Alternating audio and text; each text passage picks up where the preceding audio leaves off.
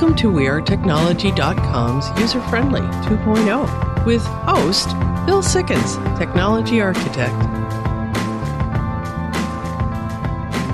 And this is User Friendly 2.0. I'm your host, Bill Sikkens.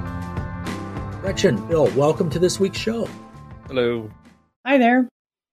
So, we're going to be doing something a little different this week, and we'll kind of see how this goes. And if this works or if it doesn't, will depend on whether we do this again. And we're going to be doing kind of a hybrid. Uh, normally, this week we do our spring clip show, but we've just done a lot of clip shows, so we didn't really want to do that. But there's a couple of interviews we did want to look back at. So this is what we came up with. So we're going to have some new content for you this week. We're doing a Q&A and got some other things coming up. And then we're also going to be looking at, back at a couple of things as well. So you'll have to give us some feedback and let us know if you like this or don't like this. And, you know, anything's game as far as all of that goes. Let's see what you come up with. I don't know, guys. What do you think going forward this summer? I mean, you know, life's different right now. I think we are going to try to cover some stuff again at some point in the future, but that's not going to be happening immediately. So, you know, some of the other end of this, I think getting some more listener involvement at this point, which That has been be asked nice. for, is going to be a good thing. Oh, yeah. You know, and one of the things that's been asked about is: is it possible to do a call-in show? You know, Uh, not something we've done in the past. We've talked about this a little bit. We do have the tech for it now, but one of the issues with that has always been the fact that we don't air live. So usually, if you do a call-in show, that's something where you're live and people call in, right? I mean, you know, because obviously that doesn't Yeah. really need an explanation, but it's what you do. So what we're putting together is going to be something that's a little bit different. It will be virtual, and what we're thinking about doing is publishing a recording time or maybe a couple of recording times. So when it's convenient, you will be able to go online and essentially call in. And one of the other things is, is you don't have to fear it as much because it won't go out live. If something goes off the rails, we can always re-record. You know, we have that option. I like that better too myself, to be honest. Yeah, yeah, like if you have someone who swears a lot, we can put lots of beeps in there. So Yeah. Or if one day you can't talk properly. This show, our first season, we went out live. We learned that lesson. so, not that there's anything wrong with live. I still do it once in a while and other things, but it is definitely easier to be able to retake when you need to. And certainly for anyone calling in, just knowing that you aren't stuck with it, you know, we can go from there. So, that's something that we're going to be looking at doing and trying out. And some other things too. We'll talk about this a little bit more in the close today, but we need your help on deciding how we're going to go forward. What do you want to see? You know, what's out there? Obviously, our format's changed. Uh, we've lost Jeremy. Bill has stepped up, and Bill, thank you very much for doing that. But I think right now is the time. Let's make some positive change out of this and see what we all, as a family, our own production team, and you as the listeners, want us to do, and kind of go forward with that. All right, with that, we're going to go into our first interview look back. Here we go. Welcome back. This is User Friendly 2.0.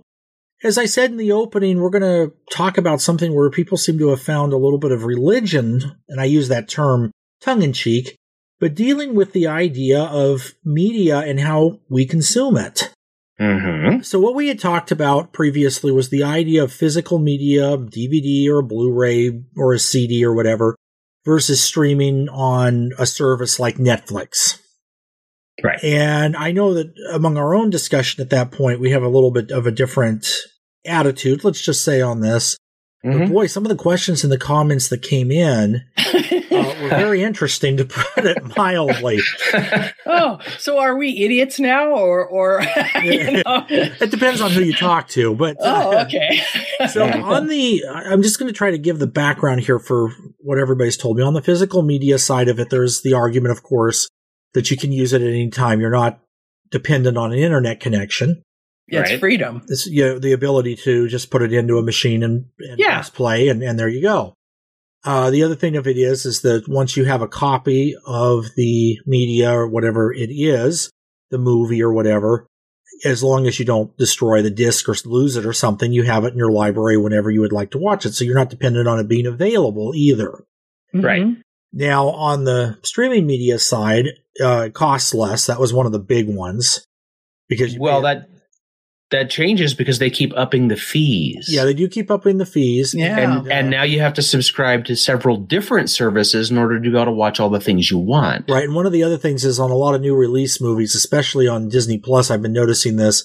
that there's an additional fee on top of your subscription fee for certain content too. Right. Yes, but so you- you so if you wait, Yeah, if you if you wait, it's free yeah, because you're already paying for it. yeah. But if you want to watch it the day it comes out, yeah, there is a fee, but it's not a huge fee, but it is a fee. The second thing that is an argument in favor of that is the of streaming that is is the idea of being able to have a vast library available. And this is one thing that I do agree with because there's been times there was a, uh movie, the Steve Jobs movie that came out a number of years ago now, and I wanted to watch it and I couldn't find a physical copy. Everybody was sold out. The rental places like Redbox and stuff didn't have it. It wasn't streaming yet, so it was like you couldn't you couldn't get to it. And then when it was streaming, it was available there, even though you still couldn't get it on physical media.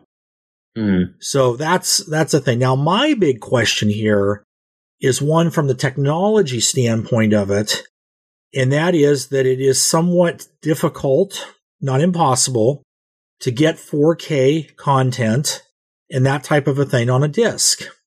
Well, I would disagree with that in that I can go to a store and have the section of the store that says 4K 4K media. Yeah, and I, like I said, it You is know, I mean, absolutely it- it's- It is there. And, and the thing is, you also have to realize that um, there's there's going to be for for people like myself and Jeremy, we wouldn't buy every single movie. Right. We only buy the things that that we really love and we know we're going to watch over and over and over again. We we're not the kind of people who are just going to buy anything and keep it. So the streaming part there is great. You know, Mhm. oh, I'll, I'll watch that and see if I like it.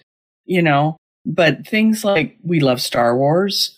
Um, there's the I I really love the Kung Fu eh, Kung Kung, Fu. Fu Panda series because sometimes you know I feel pretty gloomy, and watching those cartoons always cheers me up. So I have them almost like a, it's like a hobby. You know, it's like a therapist. Right. There we go. Watch that and you feel better.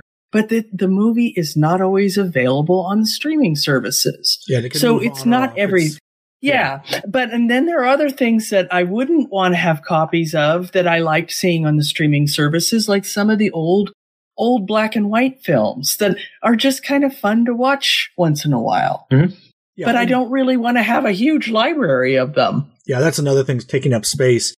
And no, that told and that totally makes sense. And there's still stuff that I buy too. That's something Mhm. that I just want to keep in. Um, but you know, to go back to the technology end of it, I don't have a Blu-ray player on all of my televisions anymore because it's not needed. And in Yeah. fact, the only one I have is the one in my PlayStation in my my home theater. So to and to finish the conversation on the um, 4K, you were talking about going to the 4K aisle, but it's not Mm. just that. You also have to get an Ultra HD player. That's true. Yes, you do have to have the player for the 4K. You know, so that'll be the thing. And, and we're starting to head in the direction of 8K, which won't fit on the disc. Yeah. Well, that's a little weird because you can't see 8K. Can you? No. You can I barely would- see 4. I would argue that there is a difference. I, I've used both formats, Hmm. uh, just in some of the work I do and stuff. And there are certain advantages to the 8K. One of the bigger ones is actually for virtual reality. Okay, Okay. that there I can understand it for VR. I have never seen a movie in, in VR. So it's uh it, it's worth checking out. Uh, you can they have them on on the Oculus. In Mhm. fact, you can even get the Netflix and services like that on the Oculus and be able to watch. It's not a VR movie. You're looking at a screen, but it's like you're in a theater with a million inch screen, you know. So right. it's Hmm. kind of cool. And there are VR movies out there. The Darth Vader And- one being one. Yeah, that's Yeah. actually a game, though. Yeah, Yeah, that's have to play actually a game, And that was fun. It was fun, and I hope to get some of the other ones. I just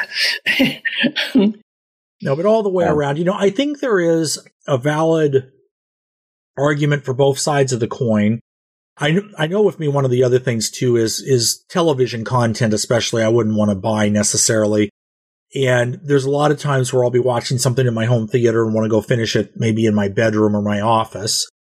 So it is nice being able to just hit the button and go to the other unit and resume where I left off, you know. Yeah. You see, you're you're talking almost a different type of lifestyle. Um, we really only use one TV in one room, Right. so uh, it, it kind of depends upon your lifestyle. Yeah. you know. So I think I, I'm going to give a little bit of a cop out answer here, but this is what I kind of feel after looking at all things. I think there's an argument for both sides of the coin. And Mhm. I think it's just you wouldn't necessarily want to have it one way or the other completely either.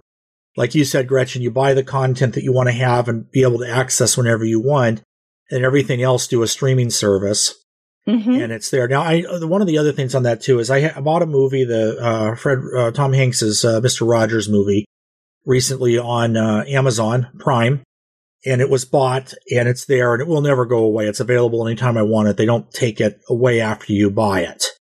Right. Okay. So, you know, so there's That's cool. that too. All right. Well, this is User Friendly 2.0. We will be back after the break. Have you seen him? He's from the future. He's got a really big computer. And he uses it, uses it every day. And he uses it, uses it in every way. What's he use it for? You know I'm not that sure because it uses future tech. Welcome back. This is User Friendly 2.0. Our next segment here, we're going to be talking about something that's been in the news. It's listener question specifically that came in on this. And where this comes from was the lawsuit with Apple and Epic Games and being able to distribute through the Apple market and all that kind of stuff. And the question has to do what is the difference between open and closed software distribution systems and is one better than the other? And 10,000 foot view answer to this, just to discuss what it is, is an open software distribution system basically means that anybody can write software for a given platform. Uh, Windows is like this. If I want to go out and write a Windows app or a Windows piece of software, I can do that. I can sell it on my website as long as it meets specific standards and all that type of thing to work. It'll run on the operating system. Kind of a middle area of this would be the Android phone. There's the Android marketplace Store and anybody can write an app to put on Play Store, but it has to be reviewed and approved, and they take 30% of what's being sold. But Android still has a function if you really want to go in there that you can do what's called side loading, and you can take an application and load it on your own. And to take that a step further, some of the big boys like Amazon and Samsung have their own markets for the Android platform, so it gives an alternative to be able to get software from those means. A closed distribution model would be what Apple uses. And their software set up that short of hacking your phone, jailbreaking the phone, you're not going to be able to install something that Apple hasn't approved to be able to work on that device. And this is where this lawsuit came from because now you have to give them the 30% commission off the top of anything that's sold within the app and that type of thing. And while Epic, can, I would think almost certainly can afford it, the argument's made that a lot of the smaller studios, 30% is a big deal. And it is for small business. Thirty percent is big for anybody. Yeah, it is. Yeah. Yeah. And so, and every, so that means every dollar you spend, 30 cents goes to these markets. And it isn't just limited to Apple, Steam, which sells games online, which we all use for a lot of things. They have the same kind of thing where it will charge the distributor 30%. That's how they make their money. Now, the question of which one is better is not one that really has a short answer. And there are arguments for or against both of these methodologies. Now, on a closed platform like you have with Apple, the argument against it would certainly be access. You don't have the right to run your own software. Apple tells you what you can and can't do on the device that you bought based on what they approve. And as a developer, I also know that that approval process is somewhat subjective to say the least. Yeah. You know, hmm. we, we've been through some different things and it really is up to Apple as a private company, you know, traded, but still a private company to decide, well, if we don't like this because it might compete with something we're doing, we're not going to let you have access to our platform and therefore all of the people that use it. Argument for this is you also have a lot less potential for things like malware and other things that are designed to steal information because all of it has been approved theoretically by someone at Apple Computer to be able to be out there. So at least being able to make some kind of an assumption that it's safe would be a better thing here. So that's, you know, the argument from that standpoint. Open, of course, best thing there is, is that it's anybody can distribute and you can sell your own software. And if you want to use Play Store in the case of Android, it's a great marketing situation. And in my opinion, it's worth the 30% because on any kind of a project I've done, it would have cost that much to market it anyway. but it's pretty much the opposite that your app will be approved unless someone complains about it or there's some kind of a problem comes up, then they'll take it off. So it's kind of the reverse. But of course, with that kind of a distribution system, it's a lot easier to be able to get malware and other viruses and other things that you would not want into the distribution system. I don't know, Bill. I'm going to ask you this question. What what do you have a preference between Apple and Android, and why? I like Android better, but that's because the interfaces in the system is more accessible. Hmm. And as a computer tech and someone who customizes a lot of their stuff, like, you know, once it's set certain ways, that is what I need to be able to do that because I can set, you know, everything really easily.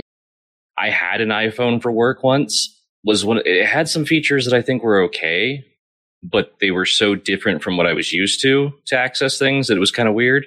But on the other hand, I couldn't do anything with the phone. There was so much work and so many things I had to go through just to change like this one setting or this one thing. It was just, I, I, I gave up because it was just such a hassle.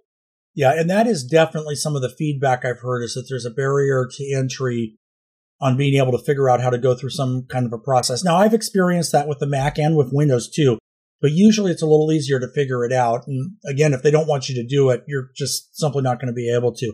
Now, Jeremy and Gretchen, I know you both use Android phones. I think you have a Pixel 3. Yep. Which is a Yep. Direct model from Google. So it's designed to run Android natively, of course. And I had one for a while myself and really liked it. What is your feeling on this? I really enjoy the Android system. Uh, the only thing I miss is the differentiation of, of settings between phones. Like one model of phone has uh, a certain number of sound settings where you can turn off the ringtone but leave your notifications on. So, like you know that that was nice, but I don't have that in the new Pixel. Oh, really? But um, no, it, it- it's notifications and phone call volume are the same. What if that's just uh, like with Android itself? Because my Motorola does that too now. Uh, That's interesting because my Samsung uh, Note has four volume controls. I'll look afterwards and see if it's split in that way. But anyway, Gretchen, go ahead. Oh no, I was just going to say that the the phone that used to do that was a Samsung. Okay, so maybe you know, and see the other thing of it is, is Android can be customized Yeah. by the manufacturer, so it's Right. very possible, Bill, that what you're seeing is correct. That the stock version of Android does it this way, and that maybe Samsung has changed it or something. I'll get an answer to that for everybody. It's a good question, and and we'll we'll send it out there. But um, I, I don't know. From that direction, is it worth the risk to have it open? For my opinion, I prefer the open distribution system, but you have to know what you're doing. And it's a very good idea to have antivirus and anti-malware stuff set up for that. This is user friendly 2.0. We'll be back after the break and we have an extended Q&A later in the show.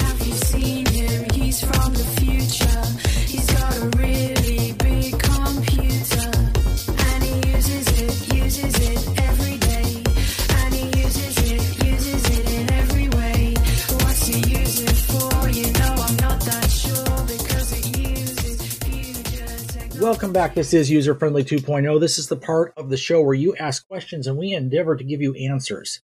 How do you submit your questions? Well, we'll start there, userfriendlyshow.com.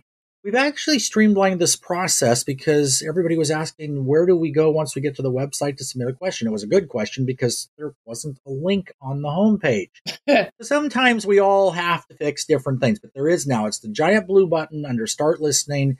That's where you go. Just click on that and you can send them in. One user friendly on Facebook and Twitter is our social media. Those are places to go to. And for the moment, because this might change, but we still are accepting phone calls 503 766 6264. That's probably going to be moving online in the next month or two. We'll still take phone calls just in a little different way. Technology marches on for all of us. All right, let's go ahead and go through this. Uh, Gretchen, what questions do we have this week? All right. Is cybersecurity insurance mandatory? So, a couple of weeks ago, we had a guest on uh, who's actually coming back to answer some more questions coming up here in the near future that was talking from Travelers Insurance about cybersecurity. They had done a symposium in Portland, uh, which is what that was about. And we have had a lot of questions come in with this. And for most business owners, this is actually something that, myself included, we have to think about because everybody's out there. If you're online in any capacity, you can get hacked Yep. things like reputation management and all the rest of that and just cost that's associated with this is why cybersecurity insurance exists. Is it mandatory from what I've been able to find out? And this is not a lawyer's answer, just what I was able to find in my research is that no, it's not. But I have to say, I think it's a really, really, really good idea. Yeah. Especially if your business is really tied in with e-commerce, you know? Well, think about it though. Who doesn't use computers in their business? I mean, really, and it's not online. You, you have to have a website. That's online. Yeah. Hmm. Oh, hey, you want to hear the next question? Uh, yeah, I would love to.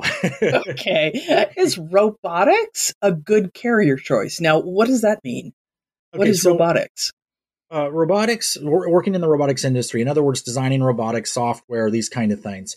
This Mhm. comes from our Sarcos interview a while back with the chief Uh-huh. operations officer, and we've had a lot of questions come in on that as well because there's a lot of interest in this. Uh, I, this is something I wish I had had in high school, but a lot of places now have robotics clubs and they compete and do different things. And I know that from my own personal standpoint, it's a lot of fun. But as we move ahead, I think this is a big area that's going to continue to develop. And we're not seeing stuff here yet that they do have in other countries, which for good or bad, and that's a matter of opinion, do exist. Like as a for example, in most Chinese hospitals now, because of their nursing shortage, you interact with a robot. There is no nurse. So to check in and do all of those kind of activities, get your vitals taken, that kind of stuff. There's in fact there's a robot that's uh, human shaped on the by the front door that gets you into the building and where you need to go. So we are going to see a lot of development in this continuing to go forward. I think if it's something that there's an interest in, it combines programming with a physical component of designing the mechanical pieces and is something that's not only a lot of fun, but it also does pay well. Hmm. Okay. I just didn't understand the question. Okay. um, all right. Number three. Does right to repair, that's in quotes, go beyond technology? listener question that came in about right to repair and again what that is is legislation that's being passed in some states and looked at in others basically says if you can buy a piece of electronics which is where this question comes from you have the right to fix it so in other words the vendor say apple has to provide you with a way if you want to to service that on your own without having to go to their shop apple's done a nice job of figuring out a way to do that that is heavy for the equipment, but they check it out to you. You do your repair and it works, and then you send it back. So I kudos to that. But the question on this is does this go beyond technology? In other words, do other things than just electronics have a right to repair? And the answer to this varies depending on what the legislation is, if there is, is anywhere you are. In some cases, it does. In some cases, it doesn't. And it's just something where you kind of have to do the research and find So would- out what the law is. Would this include things like furniture or clothing? that's where this that's where this question's going. So the one thing that Oh. came up uh, specifically was Kwikset doorknobs. I'll give the example from the listener on this because that's where it was. They have these high end Kwikset doorknobs, like the you know the handles on the door in your house, right? Mm-hmm. And one of them got a part of the frame or a piece of it broke or something like that, and Kwikset does not sell parts. You can't Oh. get replacement parts for it. So is that a violation of right to repair? And this listener was in a state where they do have laws to that respect. It's not technology, at least it's not electronics. I think it's technology in some ways, but the point of it being is that is what this comes down to. And this is something that's developing, but again, it varies greatly state to state, certainly country to country. And to really get an answer to that is something that you really have to just kind of research where you are and find out what your local laws are. This is User Friendly 2.0. We'll be back after the break.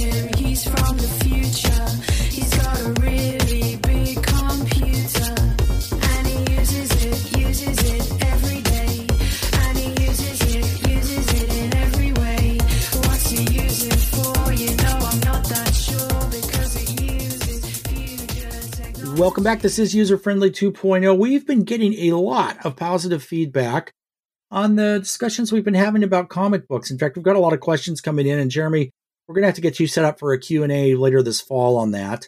But I know this this week you've got some more information for us, I believe, on Batman.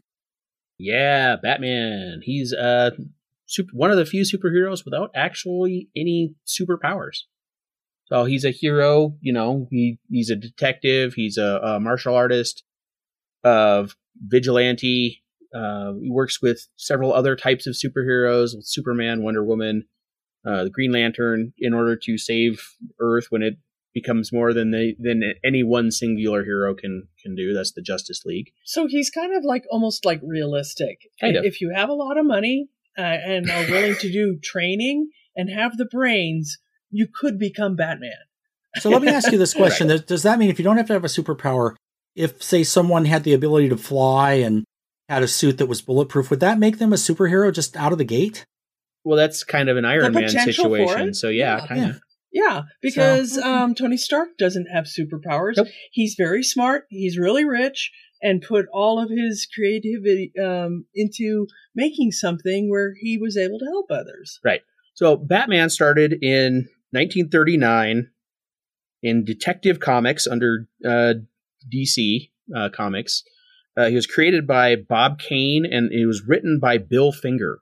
Uh, not much, you know, everybody forgets about Bill Finger because everyone's like, oh, Bob Kane, he's the greatest. So um, everyone remembers Bob Kane creating Batman.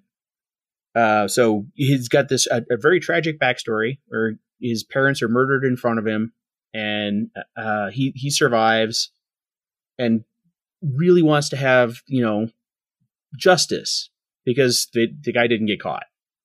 So he strives as he grows up to um, become a, uh, Become the person fighter- that he needed as a kid. yeah, a fighter Yeah. for for justice, technically. Um, in his very first few appearances in the comic books, um, he he beats up bad guys. He actually kills a few, maims a bunch, uh, and then they they re-image him just a little bit, and he has a stronger moral code where he doesn't kill anybody. So I mean that's pretty Yeah. cool. Uh, he's sometimes known as the world's greatest detective because he sees he sees everything. He remembers all the stuff.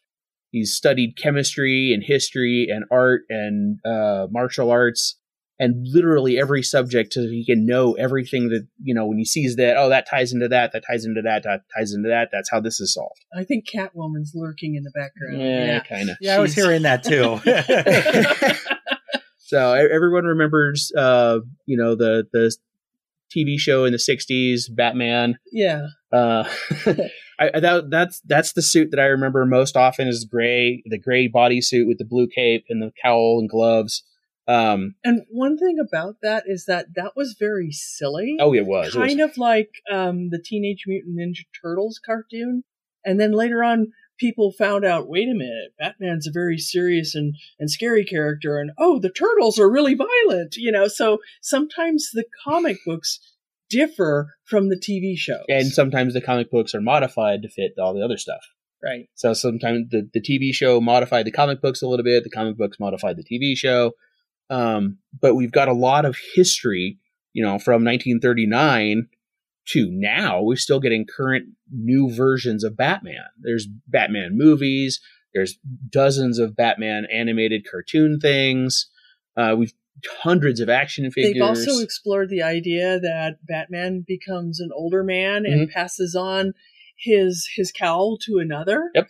And I've seen a couple of cartoons where that's happened. yeah, Batman Beyond. Yeah, that's, that's interesting. I know that I know that there's a lot of different pieces of the franchise out there, and a lot of different manifestations of it too. Some are very dark, like you say. The Mm-hmm. one from the '60s was interesting.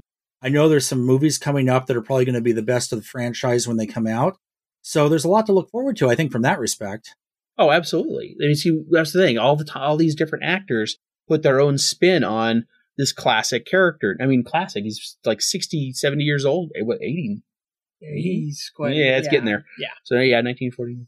Yeah. So, like 80 years know? old. I mean, you know, it's it's going pretty good. It keeps getting reinvented every now and then. They, they re- reimagine the universe uh, every few few years in the comic books and, And change things. He's also had quite a few um, additions, Hmm. like uh, Batgirl, Robin, and Robin has had several different p- uh, characters Yes. be Robin. yes. And then Robin, is, in some cases, Robin has died. Some cases, Robin has become a mature adult Yes. and has gone off onto his own thing. Well, yeah. I mean, we've had uh, the original Robin became Nightwing.